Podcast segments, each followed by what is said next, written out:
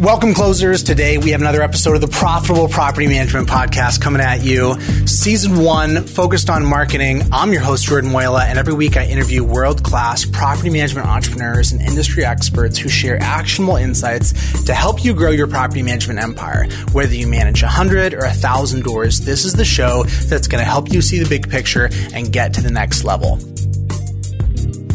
I don't throw darts at a board. I bet on sure things. Read Sun Tzu, The Art of War. Every battle is won before it's ever fought. Think about it.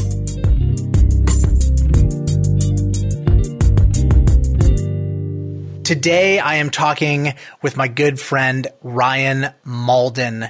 Ryan and I have had a relationship for probably close to a decade now. This guy is my paisano, a fellow entrepreneur, hustler extraordinaire. And the reason we're talking to Ryan today is because Ryan has a deep background in branding design, conversion, SEO, SEM, everything that is required to build a robust online presence. And that stems from the fact that Ryan runs a traditional media agency with a little bit of a specific focus. Ryan, thanks for coming on. Uh, give us some background on what you do with your work with Vici Media Group.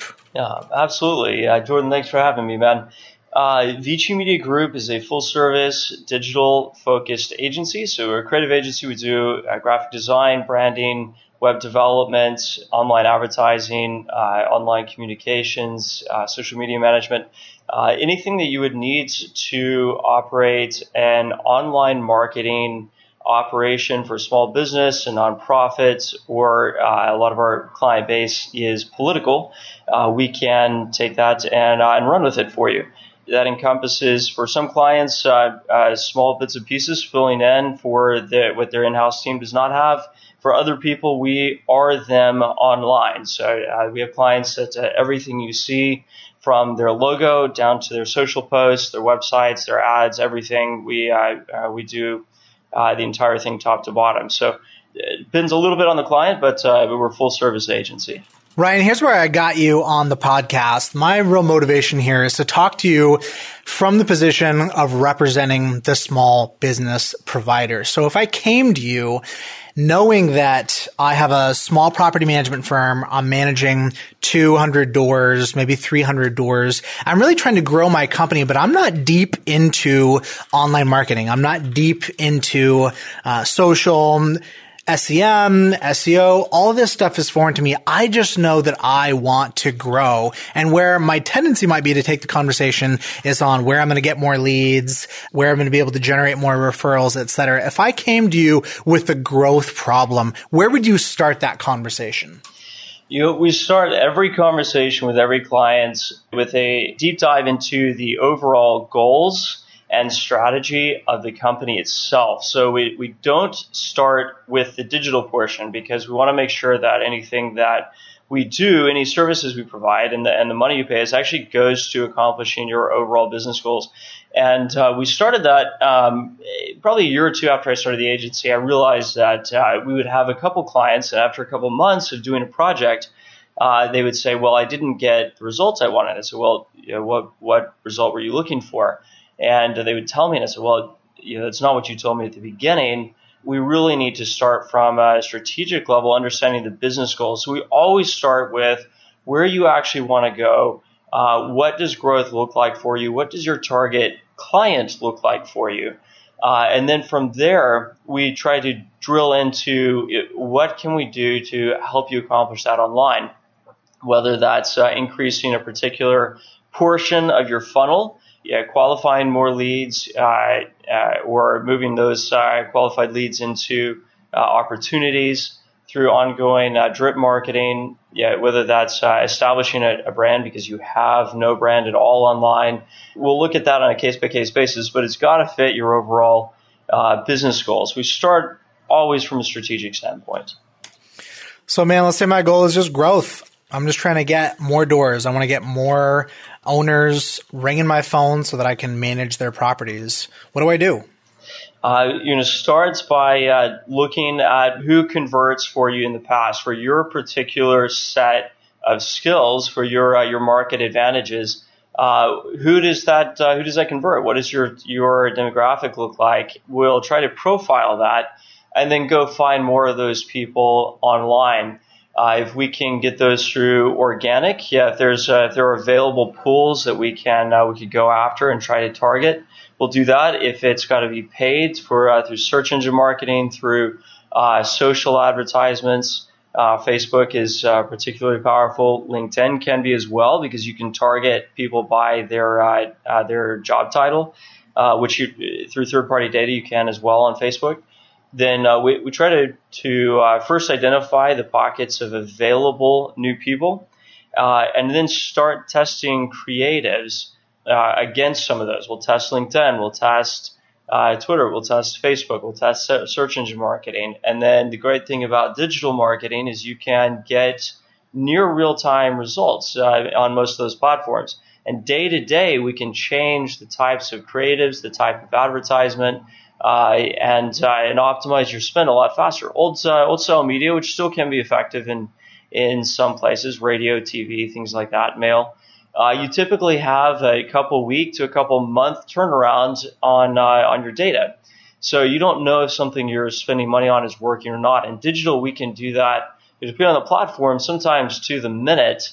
Uh, and make changes on an ongoing basis. So it's a highly efficient use of, of dollars overall, it's uh, you're going to have this ongoing process of testing once you identify potential market segments. You're, you're never one and done. Uh, it's always uh, iterates, get metrics, uh, analyze those metrics, iterate again, and you have this constant feedback loop uh, that you're looking for. If it's pure growth, you're looking to identify your your potential audience and then uh, start start a conversation with them talk me through where you would start if you were in the shoes of a brand new business owner. You are effectively broke. You got a lot of hustle in your bank account, but not a lot of capital to spend. You mentioned all these different options, pay per click, SEO, social. You can do all this stuff, but there's limited time and resources. If you were starting on day one, where would you start if you didn't have much money to spend? What do you think you would do to generate new clients as a property manager? Seth Godin has a concept called the purple cow, uh, where he says uh, if you're if he tells a story if you're driving through the English countryside, or let's just say the Texas countryside where I'm from, and you see a bunch of cows, see a bunch of longhorns on the side, and they're brown and white, and uh, you're kind of used to seeing those, and all of a sudden you see a purple cow, it's going to catch your attention. Especially uh, starting out, you're hustling, you don't have the ad dollars to spend try to be the purple cow. Try to find a way to stand out uh, in a way that people can't ignore you. Um, so uh, an example of that in marketing with a, a, scrappy startup is like the Dollar Shave Club. Um, I imagine that most of us have seen the ads uh, that were published initially, I believe, on Facebook, certainly online, um, from Dollar Shave Club. They became, you know, in, as far as the uh, internet timelines go, virtually instantaneously famous for these off the wall commercials that were relatively cheap compared to the amount of exposure they got uh, because they were original, they were unique. Uh, they had a lot of personality behind them, and uh, and they conveyed a uh, a great, fun brand message that was backed up by a decent product. Uh, and you got you you tried it. I tried uh, Dollar Shave Club. I know at least uh, you know, half dozen of my friends signed up. Whether you continue or not, you tried it because it was so unique and so interesting, and it spoke to uh, a lot of the experience you had. Uh, they got tens and tens of millions of views off of a, a single ad spot, so which was uh, like literally penny pennies on the dollar compared to traditional media. So try to uh, find a way to stand out do something different than what everybody else is doing, uh, and find a way to, to tell that story in a way that other people want to share it and want to talk about you. I hear you, but man, I'm still stuck. My new company, my property management company, Muela Property Management. Here's my tagline. We're number one. And uh, I've got a list of services we provide. I don't want to pay for a professional photographer, so I've got a, you know, some stock pictures on my website, basic service description. You know, insert service business in any industry. The specifics don't really matter, but that's where I'm coming from. How do I have a purple cow moment? How do I have a purple cow thought to go from name plus service as effectively my brand into into doing that, man? Can you can you just help me work through that? One particular way, a, a great platform that you have to work with, which costs almost nothing, is pick up your uh, smartphone, uh, turn on the camera, and turn on Facebook Live. Uh, start talking to your potential audience. Yeah, that's uh, automatically recorded, stored online in a highly available, shareable format. It's very personal. Uh, the uh, uh, some of the large operations that we were a part of in this past year showed incredible returns on the vertical video format that Facebook Live uses, especially from a smartphone. Um, uh, because it's so engaging with the face. People love to interact with other humans, and Facebook Live, especially just uh, videotaping yourself, gives you that sort of raw, intimate, personal connection, and you can talk directly to people. Um, that gives you a, a great platform. It, uh, it, stores it for you, it makes it easily shareable, and it makes it accessible in a way, not just uh, digitally accessible, but personally accessible. Uh, it makes it uh, gives you a format that you can talk directly to people. Grab those links and start emailing people. Start emailing prospects that you found uh, found online through list brokers or through LinkedIn mining, through Twitter mining, through Facebook mining. Um, yeah, and that gives you a great outreach. Um, another uh, way to do that through outreach in, in a digital space is to use an approach that uh, Noah Kagan used when he was starting uh, some of his operations, or, or excuse me, a, a, story that he tells about somebody reaching out to him. He's all his email program is actually really fantastic and really original as well. I highly recommend you sign up for uh, the AppSumo email list. That's a p p s u m o dot com. Uh, regardless of whether you actually use any of the services it's a brilliant, brilliant email marketing system uh, that they use. They've really honed uh, their content uh, really well, and you find yourself reading it all the time, regardless of whether or not you actually uh, buy the the service. So learn from his uh, his really personalized, really uh, fantastic copy copywriting and start uh, start email outreach. Email is basically free. You have your time. Go do data mining. There's a ton of data available on LinkedIn. Ton of available data for relatively cheap through third party data services, where you can go and and say, I want to find people who own a second property that is not their residence or third property, etc um, in this particular metro area that's of this size and this uh, this value. You can look for multifamily homes, non-resident owners. All of that's relatively available and cheap. And uh, uh, started started an ongoing um, uh, outreach program to uh, people like that. You can also target those online for literally starting with five dollars on Facebook. Uh, you can upload that data set and uh, and micro target ads to it. It's uh, it's the most effective, cost effective way, even starting up with not much money. Could you give me any names of uh, any places that uh, some listeners could go to to purchase data? Even before purchasing, I would start with data mining on Facebook and on LinkedIn because uh, there's a ton of available data there. Reachmarketing.com uh, has has a list. Borelli Direct the um, AccuList, Strategic List. Uh, there are actually quite a few of these. Experian has uh, uh, has a list as well. Uh, like many kinds of data sets or the, the different platforms we were talking about, I'd recommend also testing different lists for their uh, for their accuracy for your particular data segment. So start with a small list, a small acquisition from that, test it, see if it works well for you before buying a million names. You're not going to find that many, but always test, always start small.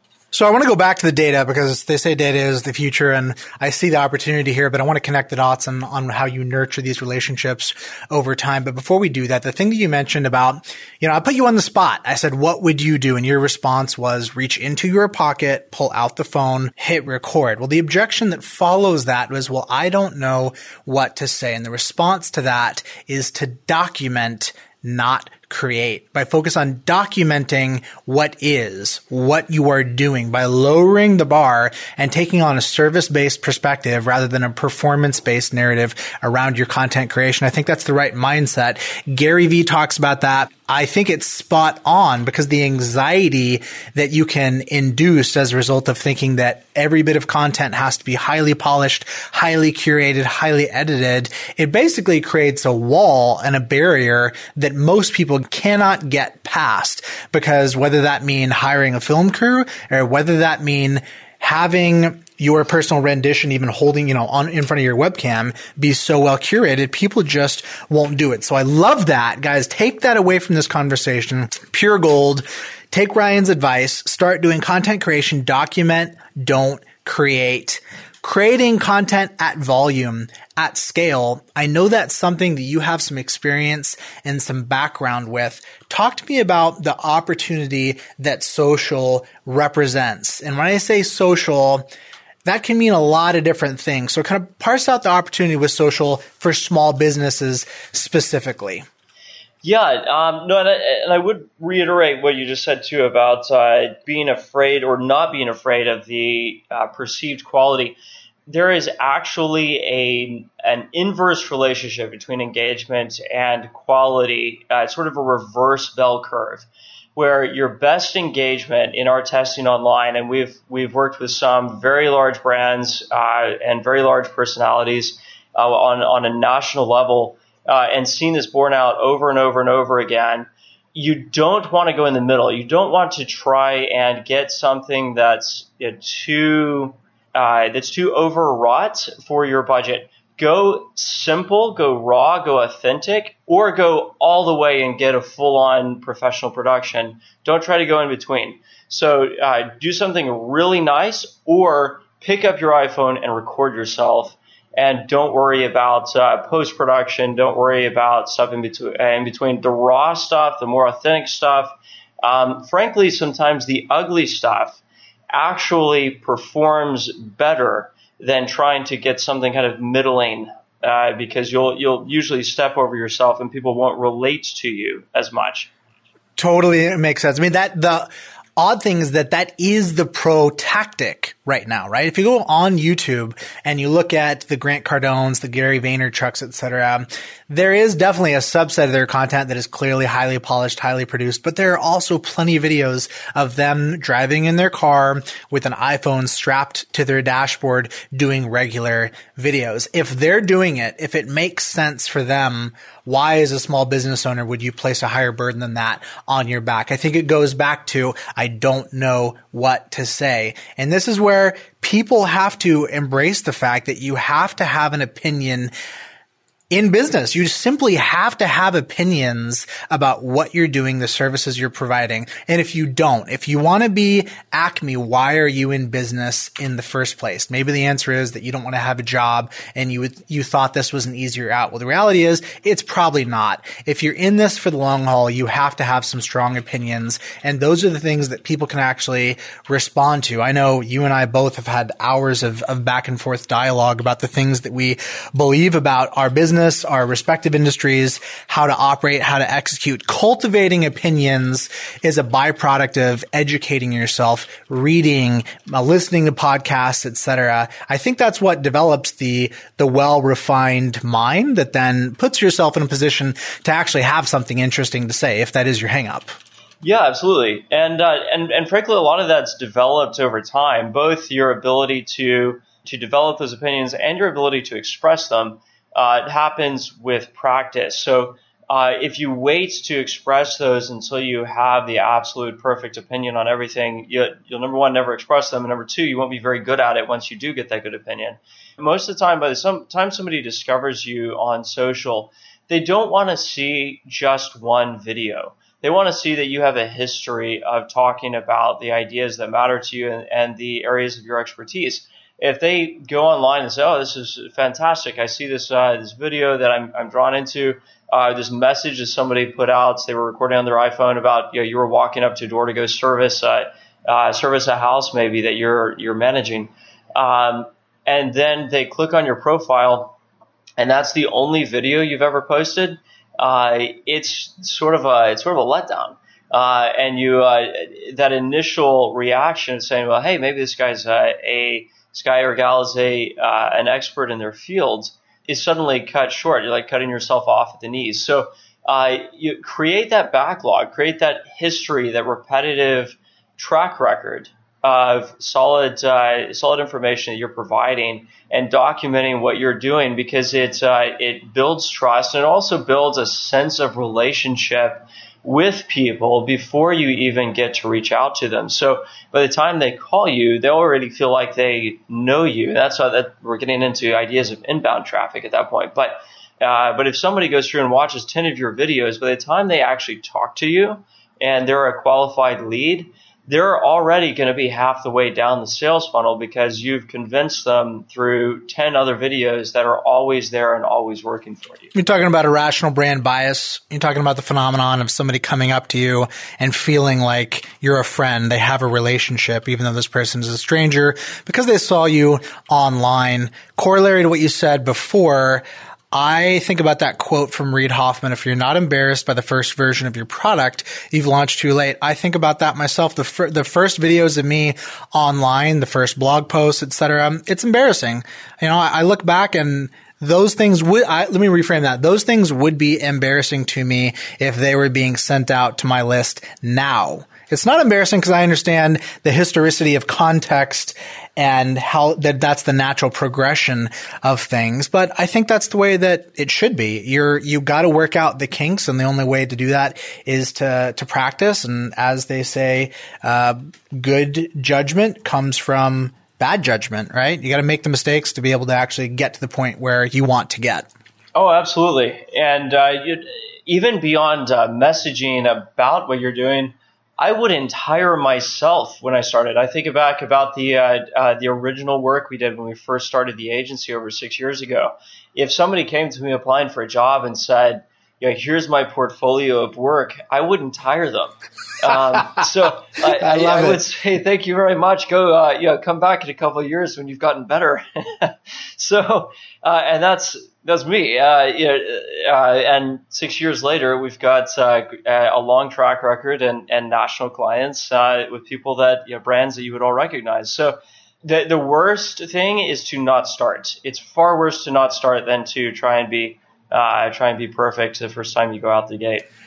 So you talked about it being a binary thing, either go lo-fi or hi-fi when it comes to the quality of content, but talk to me about volume. Talk to me about whether or not it makes sense to be uh, either all in or not in at all when it comes to the volume of social, because the tendency and the temptation is to dabble and effectively do just enough to say, oh, I tried that and it, and it didn't work. What is kind of the bell curve and the progression of expectations that somebody should have around social media and what would you tell them to know whether or not they're actually going to get a meaningful yield based on what they're willing to commit? So there are two considerations. Uh, one is don't produce content literally for the sake of producing content. You want to produce content to the extent that you can provide value, varying levels of value, and, and balance this against what we said about uh, about you know, starting is better than than not doing it all but try to always provide some element of value with what you're doing, uh, some element of insight, uh, and don't just blather on endlessly uh, because you think you're supposed to create content. So uh, a, that changes a little bit industry by industry and person by person. If your brand is that you are an industry leader, a thought leader, then you need to be producing content regularly and you need to be producing content of high value, which means you're going to be spending time thinking about that, um, yeah, to some extent, and, and, putting time into planning and making that a regular part of your operation. You at least every week. Uh, producing something, um, maybe more often if uh, uh, if your industry has uh, has enough that you can talk about pausing on that though, how do I know if I can be a thought leader, Ryan? Yeah, that sounds great. Thought leader. Yeah, sign me up, baby. How do I know what has to happen for me to give myself permission to be a thought leader, and I'm using air quotes here. It's an interesting concept just from a chicken and egg type perspective, right? No, it is, uh, and typically when that actually when you actually become a thought leader, it's uh, sort of a, a thing where you look back and say, "Oh wow, I've kind of I, have reached this place." Not uh, not something you necessarily notice at the moment. Uh, that can be a strategic goal. If it does, you're going to have to spend a lot more time uh, making sure that the the content you provide is uh, is of a, a super high caliber how you decide on that is do you ultimately do you have information that other people are going to want to listen to you for that's that's a highly arbitrary uh, uh, definition it's not something that i'm qualified necessarily even to say of an individual person in the property management space because that's not our primary client subset Sure, sure. But what, you know, what you can comment on the fact, what we both know is that you can cheat, right? The scope of your ambition determines your ability to actually speak with authority. If you say, I want to be the definitive global expert on real estate and I'm starting on day one in real estate uh, tomorrow, odds of that happening, 0%. Now, let's take it from global to US. Okay. The viability just went up, although still incredible angle of attack. Let's scale it down to Texas. Let's scale it down to Austin. Let's scale it down to the definitive expert on real estate in the zip code 78759. Now we're cooking.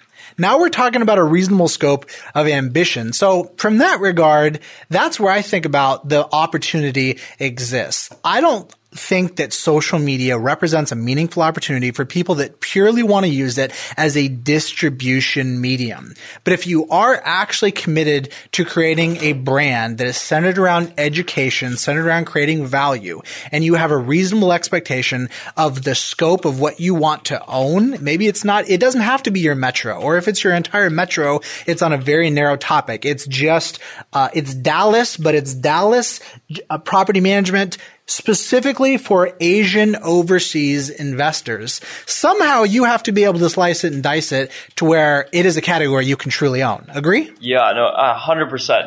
Uh, if you try to go after everything, you will definitively not be the thought leader in everything, uh, especially if you're starting from uh, starting from scratch. So uh, start with what you do know or can know and can learn, because you can teach other people uh, by teaching yourself, frankly, as well. And that's uh, that's how a lot of content creators actually get started. That's how some of our spin-off businesses have gotten started. Is that uh, we had clients that needed a particular service, and so we taught ourselves in order to help them. And then we, in the process, we became experts on that particular market niche. Um, so don't be afraid to teach yourself at the same time that you're teaching other people uh, as well. That's uh, it's frankly how a lot of content is produced.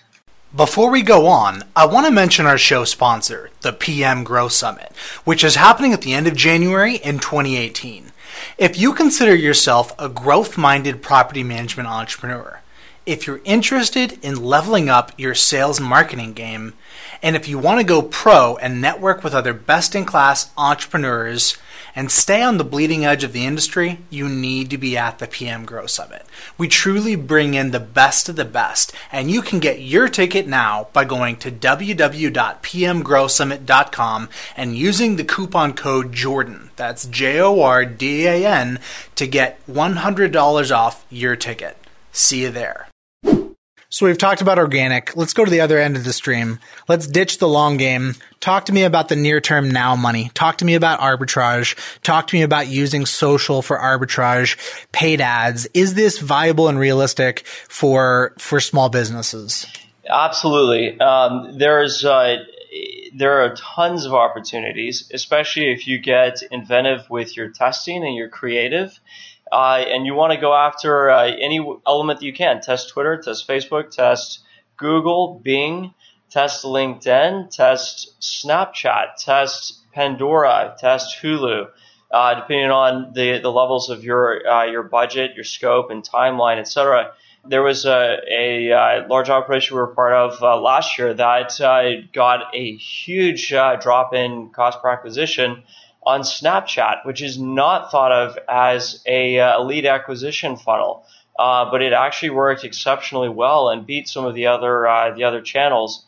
It, it didn't uh, scale to incredible proportions, but to the extent it could scale, it was a very low CPA. So when, once you get into uh, to paid operations, especially at scale, it's all about testing and optimization, iterative cycles don't just say, I'm going to do Google and that's it and throw up some ads and forget about it. Uh, that's, it is likely to be a, a highly inefficient use of your dollars.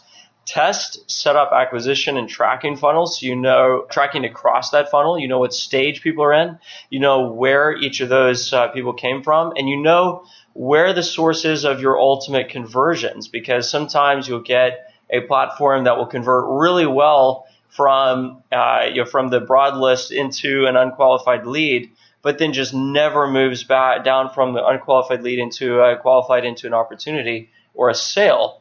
Um, so uh, ideally, you set up tracking funnels. Uh, you set up your tracking across your funnel, and you're testing different data sources, different platforms, and different creatives across all of those. Define test, man. Let's keep digging in on this framework. I've heard so many times. I tried it. It didn't work. What do I need to do? What is the true MVP for me to say that I experimented with a given channel? Talk to me about, talk to me about dollars. Talk to me about sample set. How do I know that I did enough to either validate or disvalidate that a given channel can work as a lead distribution strategy for my property management business?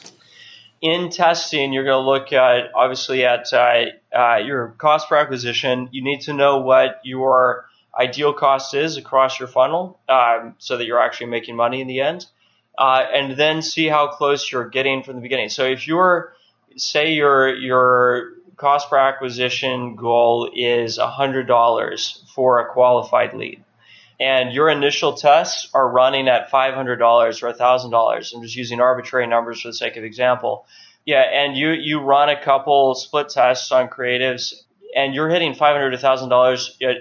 Something is massively wrong and you need to go really wide with any test beyond that. Like completely change your data set, completely change your platform, uh, completely change your creative don't make tiny changes like changing your colors and see yeah, from there if you go really wide and you change it uh, entire data sets and you drop it from 500 to 150 you know you're on to, to something uh, you know, really close and you can you may be able to uh, to whittle that down to the 100 if you drop it from 500 to 450 you're yeah you're still swinging for the fences you need to uh, uh, maybe look at doing something radically different uh, or uh, it may be that your particular target audience is simply not available online, which that, you know, there are those areas. There are very few, but there, there are some. So you're looking at that, the relative change in your tests in relationship to your target CPA.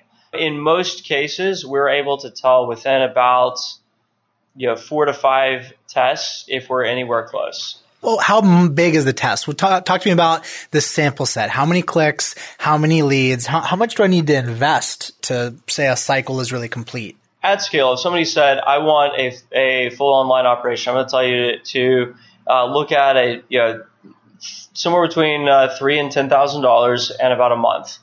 Um, that's going to depend on this, the size of your uh, available audience. If you're looking national versus more targeted, the more targeted you get, the more expensive the leads uh, typically are. Online for targeting, anything less than a thousand is, uh, in terms of your your target demographic that you're trying to reach, is is basically unreachable online unless you have them on a, a uh, first party capture. So if they've visited your website or they're on your Facebook page or they're on your email list and they've directly signed up or they've directly visited your site. If you're going out and saying, I'm looking for a list to acquire and I'm going to target them on Facebook or I'm going to target a demographic set on LinkedIn or something like that. If you're under a thousand, it's generally speaking, it's, it's going to be a highly unreliable uh, data set to, to go after. You're just not going to get the reach to get real uh, real data targeting, at least within a, a reasonable time period. You know, you're going to have to extend a couple months to get get relevant data on your tests. You ideally want to hit you know five, ten thousand plus in your uh, uh, in your target uh, target segment. And if you don't get that, then you look for other ways of acquiring that data uh, through email lists, through organic that gets people onto your website. And then once they're on your website, you can use pixel targeting uh, or cookie targeting. Either one to uh, uh, Pixelfire uh, targeting drops a, a, cookie on your on your browser, and then you can retarget them um, through AdRoll or Facebook or Google. This is really interesting. Let's let's start here. So I'm brand new to digital marketing. I hear the opportunity. I want to act. I don't think of myself as having a database, but I do have one thing. I have customers right? I got 150, 200, 300 customers and I got, I got existing web traffic. How do I translate that into creating a database that I could then use to retarget and find more people like them? What are they, what are the steps involved? Uh, first thing is always to uh, look at that data and see what you can pull out that's common uh, or most common among them. So look and try and find if say 75% of your decision makers happen to be male over the age of 65 uh, with a net uh, uh, net worth of seven figures plus, or you know, what that, that happen to live in a particular demographic uh, um, metro area. Uh, look for any kind of commonalities that you can use to limit your your audience. Um, so you want to get big enough that you can target. You want to get small enough that you're not paying for people who are unlikely targets.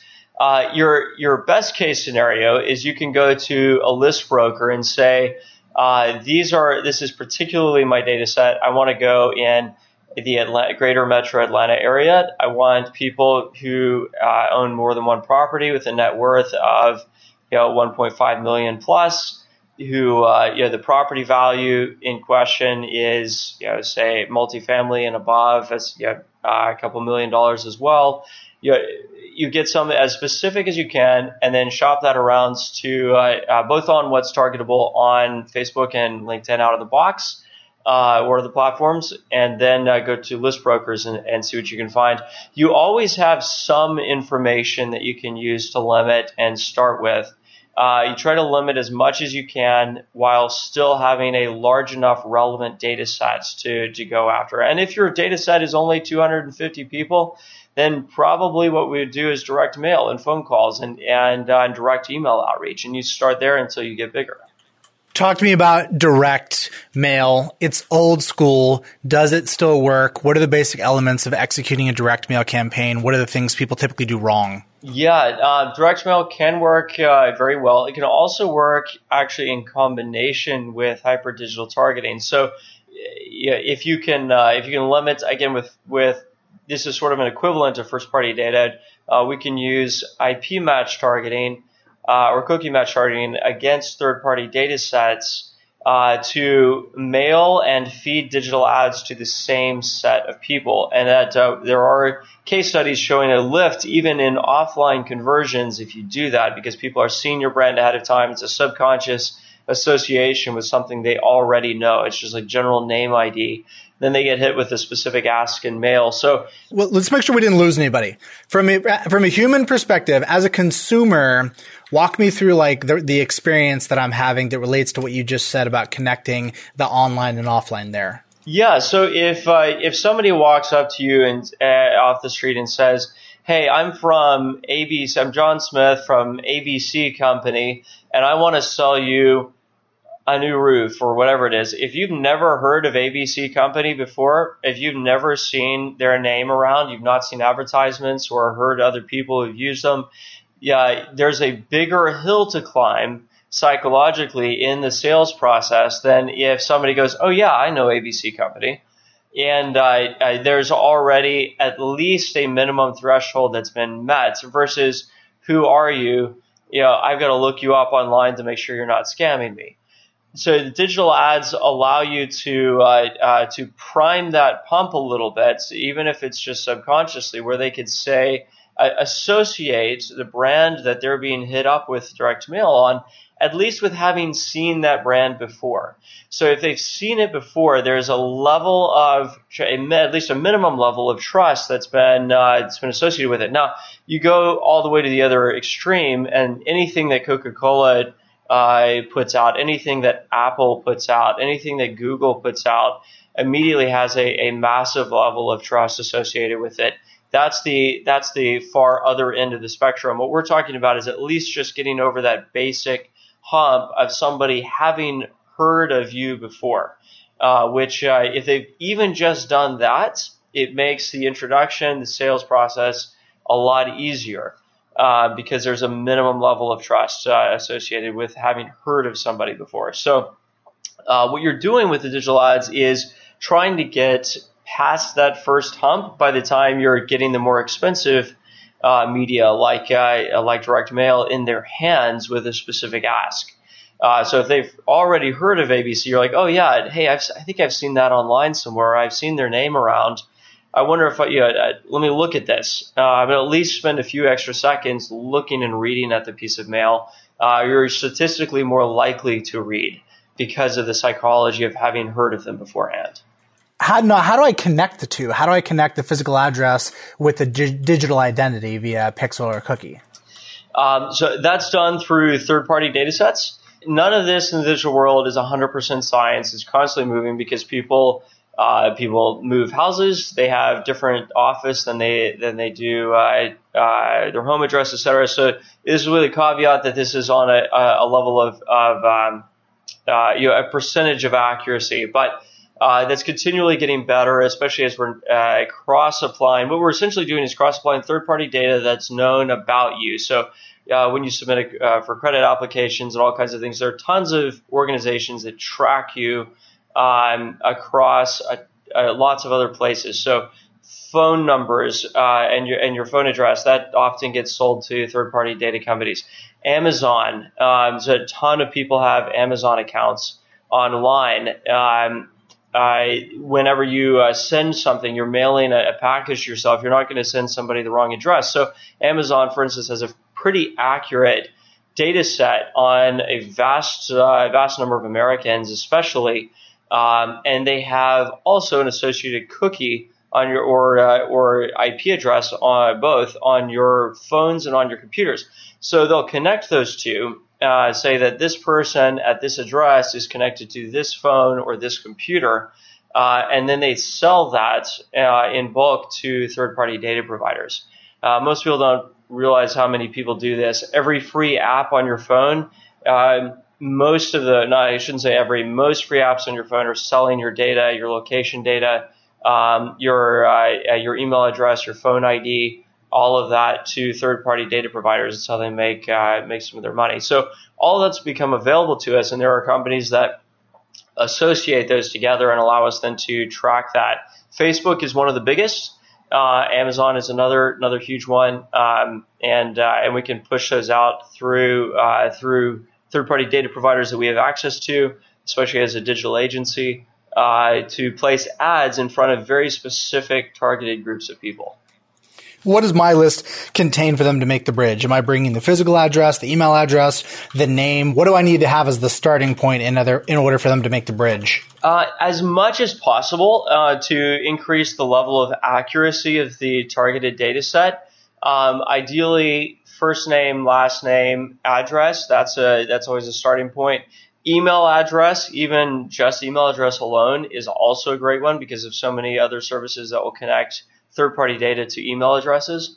Um, phone numbers are also a possibility because anything that you have uh, that's accurate in and of itself, you can run what's called a reverse append on or, or just a data append. So we can go to a third party data broker and say, I have this phone number and I have this email address or I have this email address and I have this name. I want to I want you to append whatever you can uh, for their addresses, for their phone numbers, for their age, their their ethnicity, their uh, buying habits, whether they bought a car in the last year.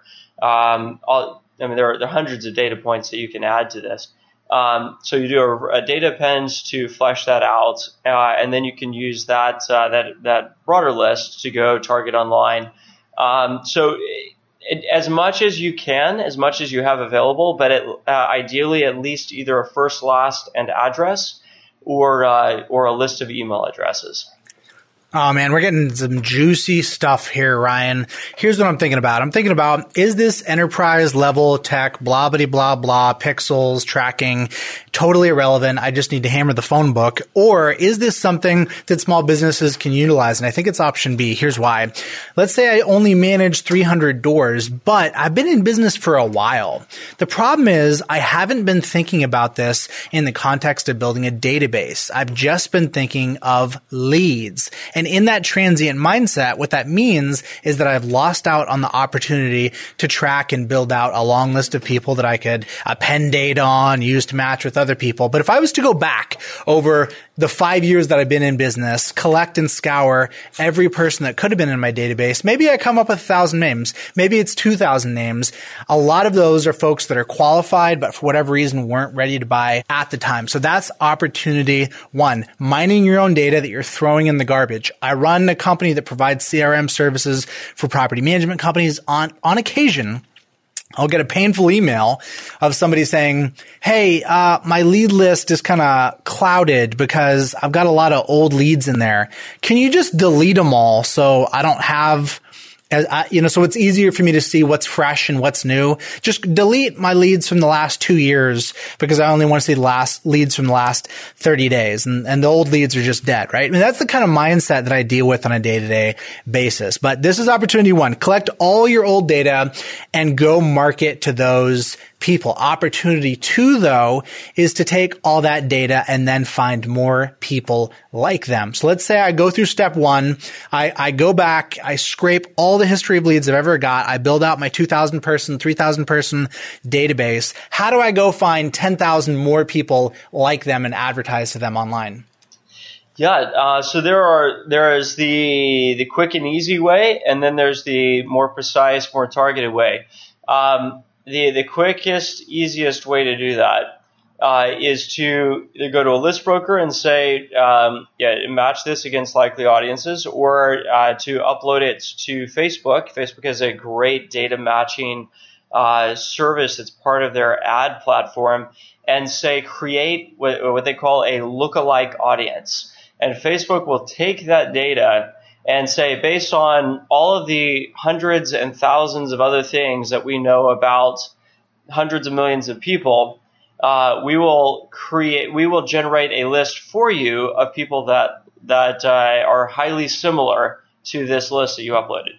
That's a quick and easy way to do it. Um, the uh, uh the more targeted uh, way to do that over time and uh, with slightly more effort, which is the the way I would recommend doing it, uh, is to do a lot more analysis of that list. Get a, get an append on it uh, about a lot of other uh, data points, um, buying habits, uh, net worth, age, ethnicity, location.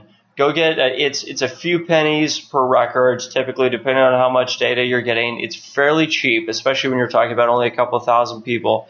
Um, uh, and you will learn a ton about your uh, uh, your target audience or, or your available uh, uh, list of qualified leads, uh, and then take that, analyze it, say I know that you know, X number, 75% of my list is this demographic, and 75% of my list is this demographic, and then go back to your list broker and say I want another 5,000 people that fit these categories that are female 35 to 55, this net worth or this kind of uh, land ownership, etc.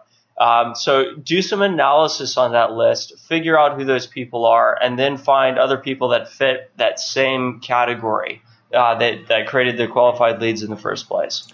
So if you did all that and now you're firing up your ad campaign, would you focus on the imme- immediate conversion, i.e. an ad that's trying to get you to immediately click and submit a contact form? Or would you focus on the long-term conversion, i.e. paying for likes, paying for people to engage with content that hopefully has some kind of a uh, educational opt-in behind it? Uh, definitely the latter, because uh, especially if these people have not heard of you before, you need to create a relationship uh, so rather than going straight to, hey, uh, let me manage your you know, seven figure property, or you know, maybe it's less than that, it doesn't matter. It's still uh, it's still a big ask to go from I've never heard of you to here are the keys to my second home that I'm renting out or my my apartment complex. Um, so uh, uh, create a relationship, create a conversation with the lowest possible opt-in that you can. So do anything that you can, give away a piece of information, give away a white paper that you've created that's, uh, again, very low cost. It's uh, just your research, your time to create something like that.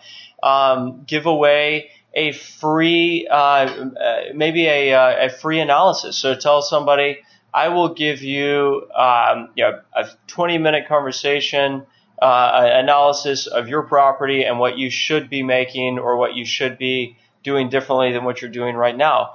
Find something that you can either give away for free or that you can give away anonymously uh, or semi-anonymously because they're giving you their, their email address to get their contact information to figure out who these people are that are uh, to, that are moving them down the funnel from unqualified uh, not even a lead at that point just a, a potential into the uh, into anywhere in your funnel. So uh, give something away uh, or provide value in some way that somebody wants to give their contact information to you and start a conversation Man, you are making me work, Ryan. First, I gotta get, collect all my data to get this list. Then I gotta advertise to these people. Then I, I actually get them to give me their email address. But now what? Because that's not enough. We both know that's not enough. What do I still have to do to take this opportunity all the way home if I get them to actually submit their email and give me permission to contact them? Yeah, absolutely. So it depends on what that uh, that thing that you're giving away is. If it's the consultation, you have them on the phone. Uh, yeah, and then you, you move into the sales side of uh, directions. You already have the conversation going. You need to figure uh, figure out the next step. Lead lead naturally off of what they tell you, um, and uh, schedule a schedule a follow up or ask them uh, ask them for follow up. Start sending them a, a, what we call a drip campaign, which is uh, you, yeah, the next day they get a canned email that you've produced once and sends to uh, send to everybody that uh, that's a, a follow up from that consultation. Then three days later they get another one and provide value with, with each of those. So you're continuing the conversation, get the uh, escalate the ask from that time. Uh, whatever your ask is the first time, escalate it the second time. Uh, with this drip campaign, move it up a notch. Ask them for just a little more commitment uh, ask them if you if you gave them a, a, white paper, ask them for a consultation or a time uh, 10 minutes on the phone, um, or ask them for uh, sign up for another white paper or a recurring series of informational emails so that you become an expert in their mind. And when they look to uh, to outsource the management of their property or switch vendors, that you're top of their uh, top of their mind this is definitely playing the long game in most cases. This is not like cold call sales where you're trying to make the sale today.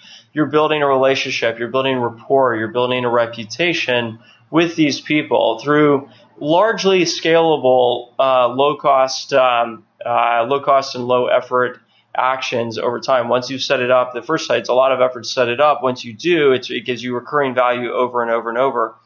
Um, but you're playing the long game. You're playing the, the game of building a relationship, building a conversation, being on the top of their mind, and uh, being there so that when the opportunity for an actual close comes up, you are right there to make the sale. I want to go ahead and move to the rapid fire section of the interview where we just quickly go through some questions and I just want some guttural answers from you, Ryan. My first question from you is when it comes to sales and marketing, who have you learned from? Who's had the biggest impact on your development in that area? Yeah, uh, you know, a couple we've talked about already. Uh, Gary Vaynerchuk has been influential. Um, it's uh, Seth Godin has had a couple concepts that I've really learned from. Jim Collins, who wrote Good, Good to, Great, Great, the probably the single most influential business book on me as an entrepreneur. Um, highly, highly recommend that book. I when I'm thinking of Noah Kagan, actually, who's a local Austinite as well, like myself. I've run into him a few times, had dinner with him. Great guy, super scrappy entrepreneur. I uh, appreciate uh, a lot of what he's done um, especially on the, the small business side.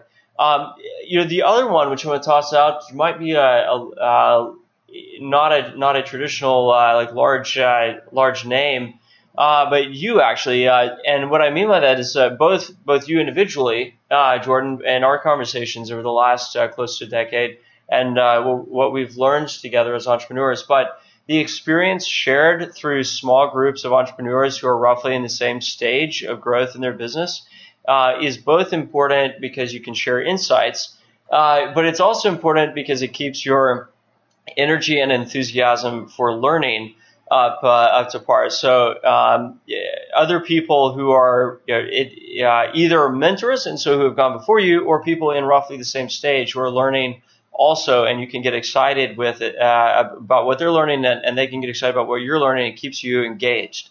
Love it. Totally agree with you.